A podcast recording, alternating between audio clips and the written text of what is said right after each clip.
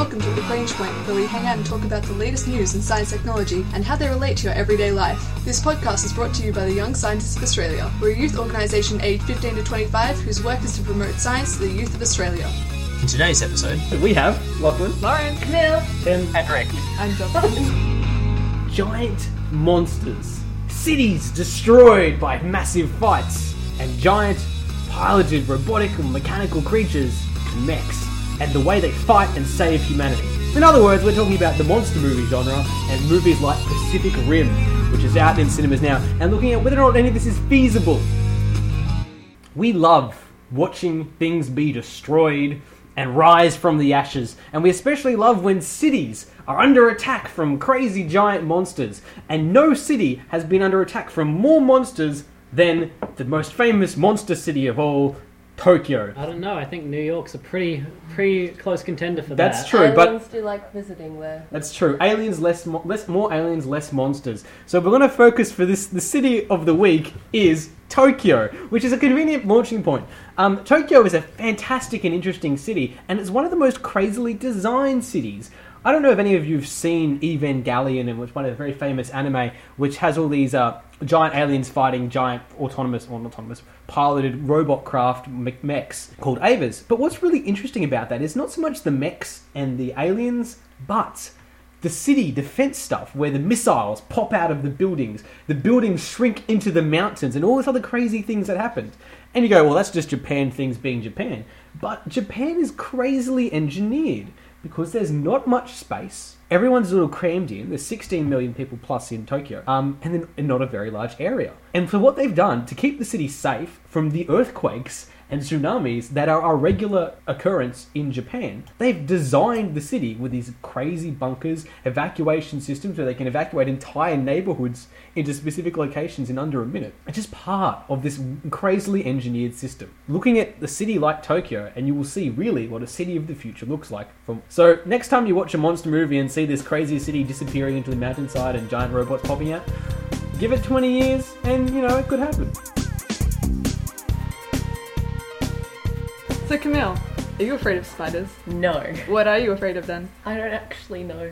Would you be afraid of giant spiders? Possibly that is that is a bit more scary than my size. And when you get scared of something, one thing that activates in you is your fight or flight response, which you know is a re- is your reaction to fear. Do you fight the thing or do you flee from it?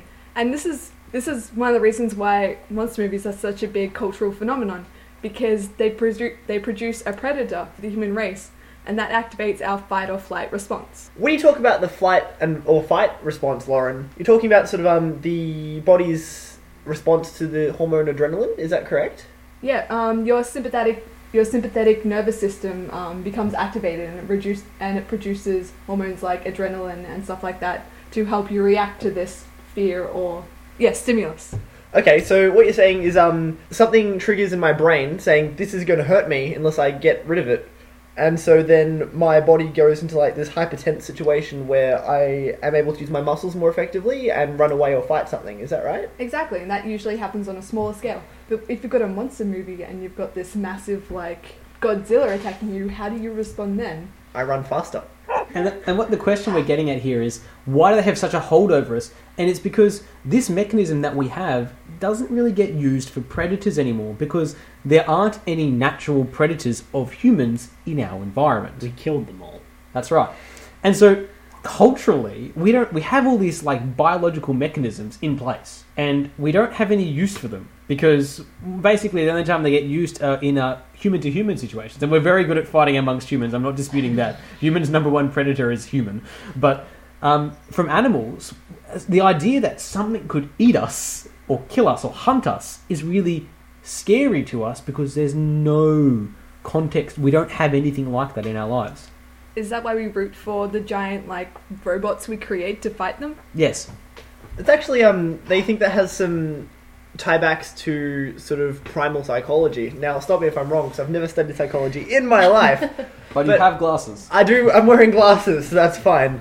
Um, when we have things like um, some people are afraid of the dark and afraid of not being able to see around them, um, and they sort of get an urge to run away. That's actually an urge to not be seen by predators or not be in a situation where you're vulnerable, can't see the threats around you. Um, and they actually are thinking as well that um, when people shiver or recoil from the nails of a blackboard, that's actually um, matching up to like the call of or a de- or a cry of an ancient predator that we used to run away from. And so we're programmed to respond with revulsion to run away from this awful thing that used to make that noise and kill us. Uh, I really want to know what that thing was now. And there's a theory, uh, an, another theory to do with um, like many horror movies have uh, central tenet of horror movies is faceless creatures with sharp teeth and long claws, and there is a theory that, that this was some sort of ancient predator, although there's no paleological records to substantiate that. Is that why in movies they um, wait for so long before they show you what the actual monster is? Because fearing what you can't see or don't know about is just such a Yes. massive fear, and once you can actually see it and put a face to it, Yeah. it's slightly. Yeah. Human Less fear of the unknown is greater than any other fear. So are you saying that um, that was actually sort of those movies that tying into a primal consciousness of Uh, fear? Potentially, yes. That's so interesting. And what gets really great out of it, that's why we love and we keep making these movies. It's not that we love watching Tokyo or New York or other cities get destroyed. It's that we're exploring an idea that we, we, we know and evolutionarily evolved out of. We've, we no longer have this enemy to fear. And so, so, it's, it's not just the fact that if Tokyo and like New York and stuff are destroyed, people might actually realize that Australia and Melbourne exists on the map. but it's okay. In Pacific Rim, for example, there is an Australian mech and Australia's under attack. Look Yes. In fact, a central uh, For core- what? a, a central theme of Pacific Rim is the idea that the entire world comes together. It's not just America saves the day. Yes, or, or, or Japan for that matter. It's the entire world in the Pacific Rim working together. And that's one of the really interesting parts about all these monster movies.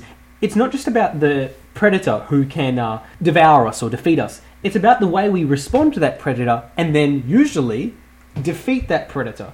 So it's not just the cultural fear being played out that we, we, we have this predator and oh it's scary, but it's also telling the same evolutionary story that we have been through. We have these predators, they're scary, they're terrifying, and we have overcome them, and we're left in a society afterwards. Also interesting is that, that we often don't understand the things we're fighting because it's, it's the fear of the unknown and not being able to actually overcome these things rationally. Yes, I mean, has anyone seen the uh, zombie film Warm Bodies? The main the main theme of that is that the enemy, once you understand the enemy, you may be, in fact be able to work better with them. But what, while they're unknown, they're just something that wants to kill you.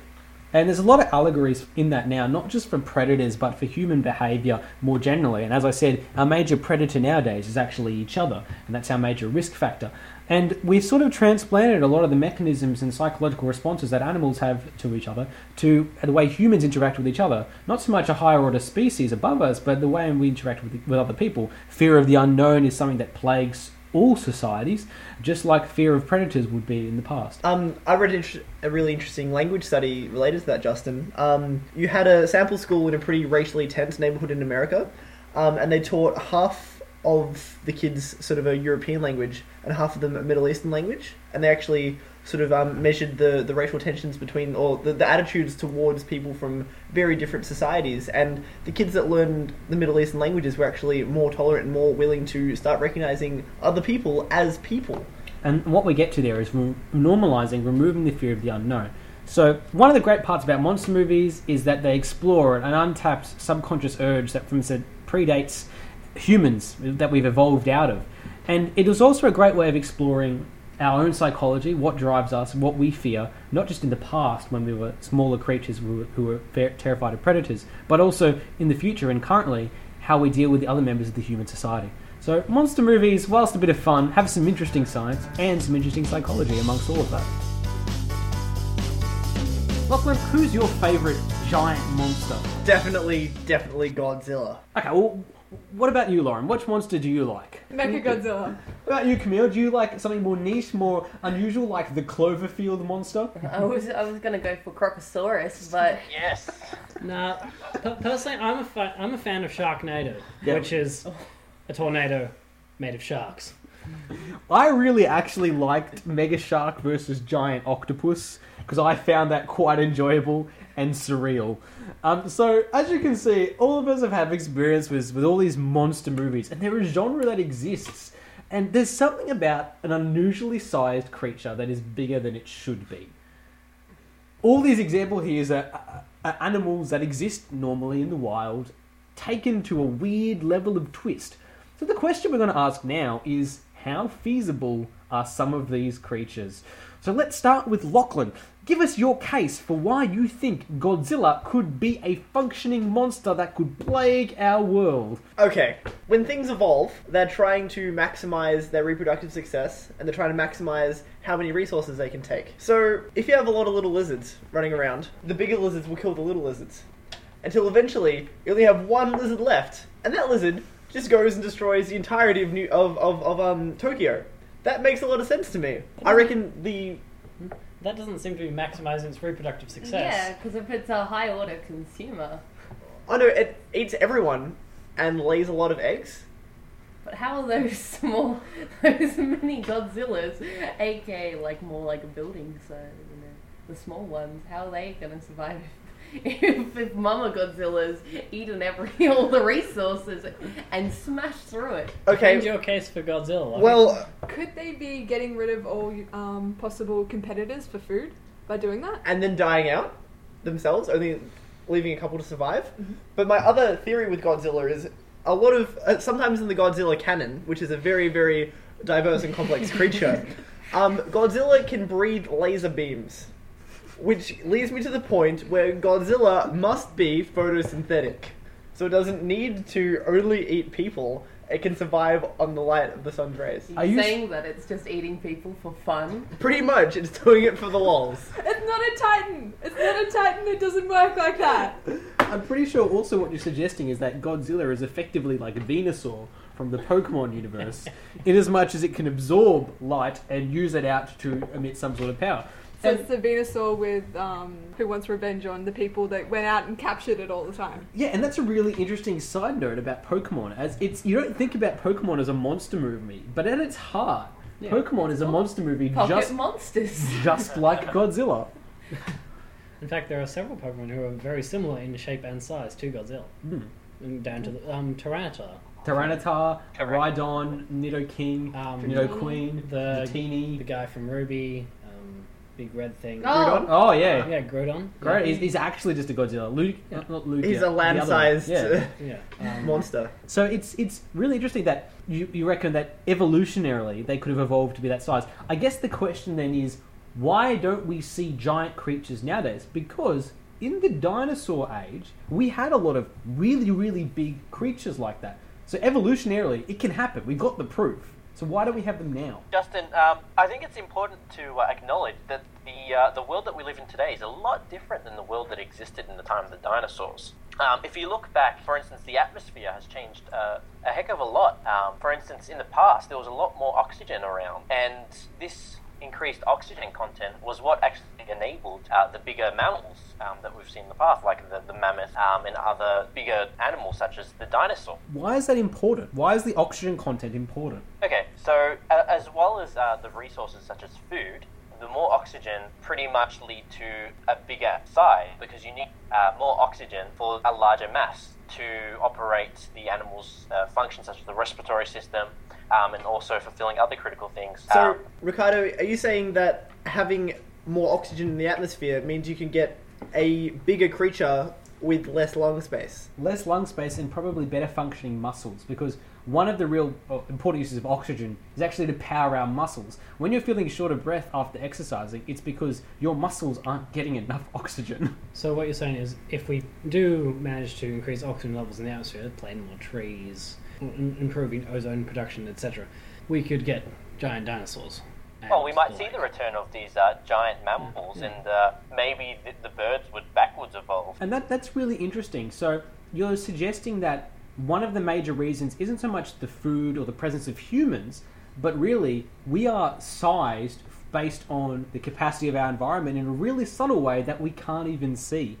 And that's a really interesting thing. If Godzilla was able to mutate out of an iguana like it's suggested in canon, it wouldn't be able to survive now because it wouldn't be able to get enough oxygen to function. This is a very important um, idea in biology where, as you increase the surface area and mass of a creature, you have to have more energy intake for the same amount of mass. So the metabolic rate actually increases the bigger you get. So we're saying it, it's we've got less chance of um, a giant creature spontaneously evolving and taking place in our world, but could we create our own massive? creatures. Well, uh, and the question there, there is, if we, as long as we can provide a way of getting enough oxygen to them, The other question, as Lachlan raised, was the metabolism and the amount of energy and food that you would need. So either we have a highly concentrated specific food source for them, or we'd have to waste a lot of resources. I think this brings us to the idea of Mechagodzilla, where if you had um, bioengineering or even actual engineering problems, if you equipped a Godzilla with this breathing tank that gave hyper concentrated oxygen, you'd be well on your way back to replicating those Jurassic conditions. And that's a really fascinating part about thinking about the actual science and limitations behind this. But the bigger you get, the more problems they come up. Another issue raised is if he's in water, which is one of Godzilla's natural territories, emerging out of, he would be at varying different pressures at Depending different on- parts of his body. So what you're saying is um, uh, Godzilla offers a lot of insight to uh, divers who experience a lot of problems when they're um, diving and then resurfacing. Godzilla has somehow overcome the problems associated with the lung uh, expansion. Well, that, that's right. Once you're in that big size, you have a lot more problems and you have to think and really uh, engineer everything. So even if we made Mechagodzilla and gave him a nice tank, we'd still have to solve all these challenges. And so, if we want giant monsters, we can do it. The answer is yes, but there's a lot of things we need to overcome and think about. Because as soon as you increase the size, a lot of other things become much more difficult. This has been the Young Scientists of Australia's podcast, Lagrange Point. Our ending theme was composed by Audio Head to ysa.org.au for more information about the Young Scientists of Australia.